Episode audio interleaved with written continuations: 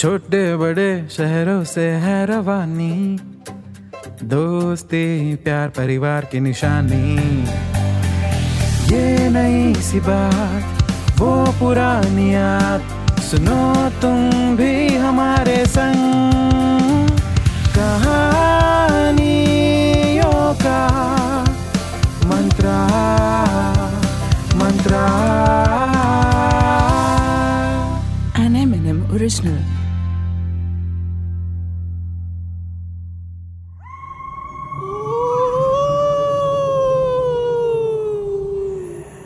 परसों है डरने और डराने का फेस्टिवल, यानी कि हैलोवीन देखिए भाई, हर साल 31 अक्टूबर को दुनिया के बहुत से देशों में मनाया जाता है हैलोवीन क्योंकि उनका यह मानना है कि इस दिन आत्माएँ धरती पर आती हैं। तो भाई हैलोवीन की खुशी में डर में, आज कहानियों का मंत्रा भी आपके लिए लेकर आया है एक भूत की कहानी। कोई भी कहानी कहानी बनने से पहले किसी ना किसी की हकीकत होती है। और अक्सर भूत भी मरकर भूत बनने से पहले हमारी तरह इंसान ही होते हैं। आज की ये कहानी भी कुछ ऐसी ही है। राजेश, पंजाब के अंबाला शहर में एक प्राइवेट इंश्योरेंस कंपनी में क्लर्क की नौकरी करता है। ईयर एंडिंग का काम सर पर था। इसलिए उसने तय किया कि वो रात को ऑफ़िस में कुछ घंटे ओवर टाइम करेगा। एक एक करके ऑफ़िस से सभी चले गए। और तो और, चपरासी भी आठ बजते ही राजेश को चाबी सौंप कर निकल लिया। अरे, ऑफ़िस तो क्या उस पूरी बिल्डिंग में और कोई नहीं था। और काम करते करते राजेश कब सो गया, उसे पता ही ना चला। लेकिन रात के ठीक बारह बजते ही। कोई ऑफ़िस का दरवाज़ा खटखटा रहा था।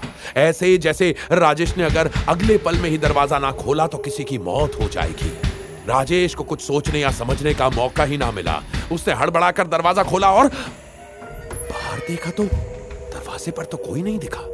ठीक से देखने के लिए राजेश ऑफ़िस के बाहर निकला, मगर फिर भी उसे कोई दिखाई नहीं दिया। राजेश ने सोचा, शायद ये उसका कोई वहम होगा। इसलिए वो अपने ऑफ़िस के अंदर लौट गया। अंदर लौटते से ही जैसे ही राजेश पलटा, एक आदमी को उसने अपने ऑफ़िस में खड़ा पाया। उसका चेहरा और उसकी आँखें एकदम सफ़ेद, जैसे उसके शरीर में खून का एक कतरा भी ना हो। वो आदमी बुरी तरह से पानी से भीगा हुआ था। बाहर ना तो बारिश हो रही थी और ना ही बारिश का मौसम था, लेकिन फिर भी उसके शरीर से पानी। ऐसे टपक रहा था। उस आदमी के बदन से एक अजीब सी गंध आ रही थी। ऐसी गंध जो राजेश ने कभी भी महसूस नहीं की थी। राजेश ने पूछा कौन है आप क्या काम है आपको? उसने बड़ी ही डरावनी आवाज़ में कहा, ओ साहब जी, दो सालों से हर रात इस दफ्तर में आ रहा हूँ। इस उम्मीद में कि शायद कोई मिल जाए, मगर आज तक कभी कोई ना मिला। अच्छा हुआ आज आप मिल गए। राजेश ने ऑलमोस्ट चिड़ते हुए कहा अरे बाबूजी रात को ऑफ़िस बंद होता है कैसे मिलेगा कोई आपको रात को? आप दिन में आइए चलिए चलिए जाइए जाइए जाइए। उस बुढ़े ने गहरी और लंबी सांस लेते हुए कहा देखिए साहब जी मैं दिन में नहीं आ सकता। आप मेरा काम रात में ही करवा दो। बड़ी मेहरबानी होगी साहब जी। उस बुढ़े आदमी पर तरस खाके राजेश ने पूछा कि आखिर काम क्या है आपको? वो बोले साहब जी मेरा नाम अमरनाथ शुक्ला है। दो सालों से जीवन बीमा का पैसा अटका है पैसे निकालवाने में मदद कर दो साहब जी। पैसे मिल जाते, मेरी बीवी की मदद हो जाती। ये कहकर वो बुढ़ा थर थर कांपने लगा। उसकी हालत बहुत खराब थी। लग रहा था उसे कभी भी कुछ भी हो सकता है। राजेश बोला अरे अरे बाबूजी बाबूजी बाबूजी जीवन बीमा का पैसा आपके गुजरने के बाद मिलेगा ना आपकी पत्नी को। ऐसे थोड़ी ना मिल जाएगा हैं?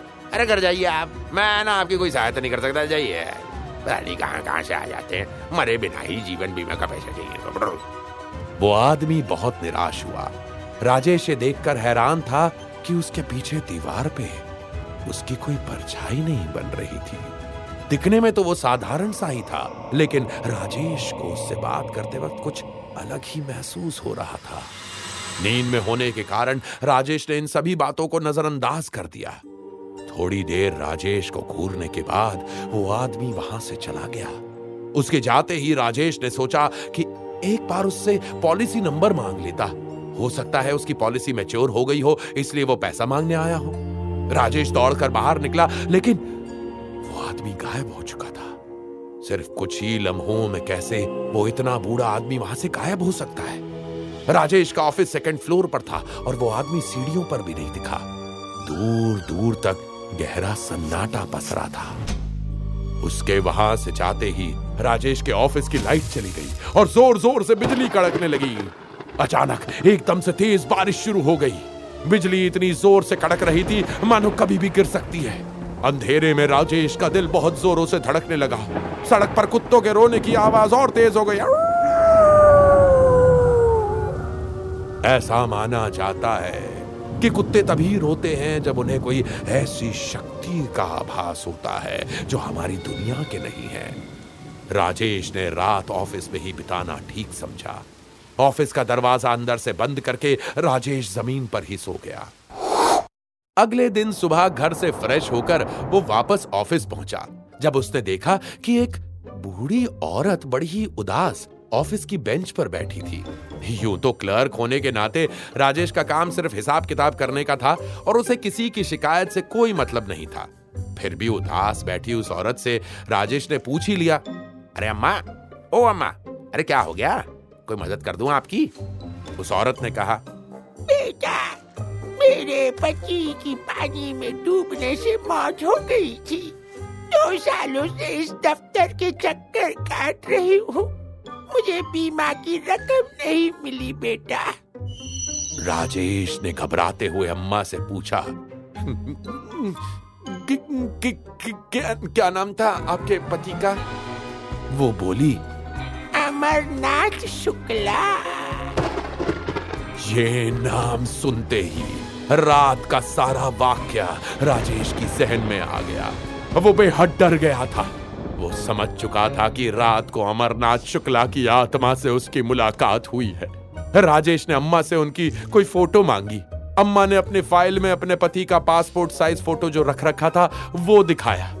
फ़ोटो देखते से ही राजेश के पैरों तले ज़मीन खिसक गई। O M G! ये तो वही आदमी है।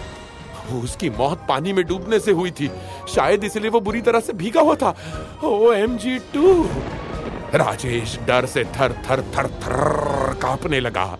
कुछ पल के लिए तो ऑलमोस्ट बेहोश सा हो गया।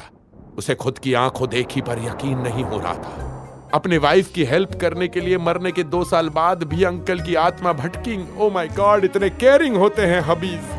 राजेश ने तुरंत ही अपने ऑफ़िस के सबसे सीनियर ऑफिसर से मिलकर उस इंश्योरेंस की रकम रिलीज़ कराई।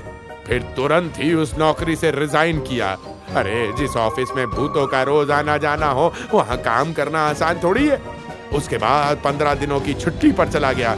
राजेश आज भी अपने परिचित लोगों को ये कहानी सुनाता है और बताता है, सभी आत्माएँ बुरी नहीं होती।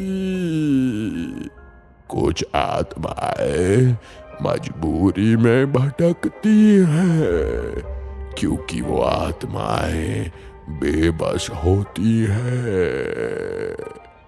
तो कैसी लगी आपको आज की ये कहानी? ओ सॉरी तो नॉर्मल बोलना था। Hey, दोस्तों कैसी लगी आपको हमारी आज की ये कहानी? घबराइए मत डरे मत। ये अभी भी आपका पसंदीदा प्यारा सा नन्ना मुन्ना सा कहानियों का मंत्रा है ना कि कोई हॉरर पॉडकास्ट तो हँसते रहिए मुस्कुराते रहिए और डर से थरथराते रहिए और सुनते रहिए कहानियों का मंत्रा। ये कौन बोला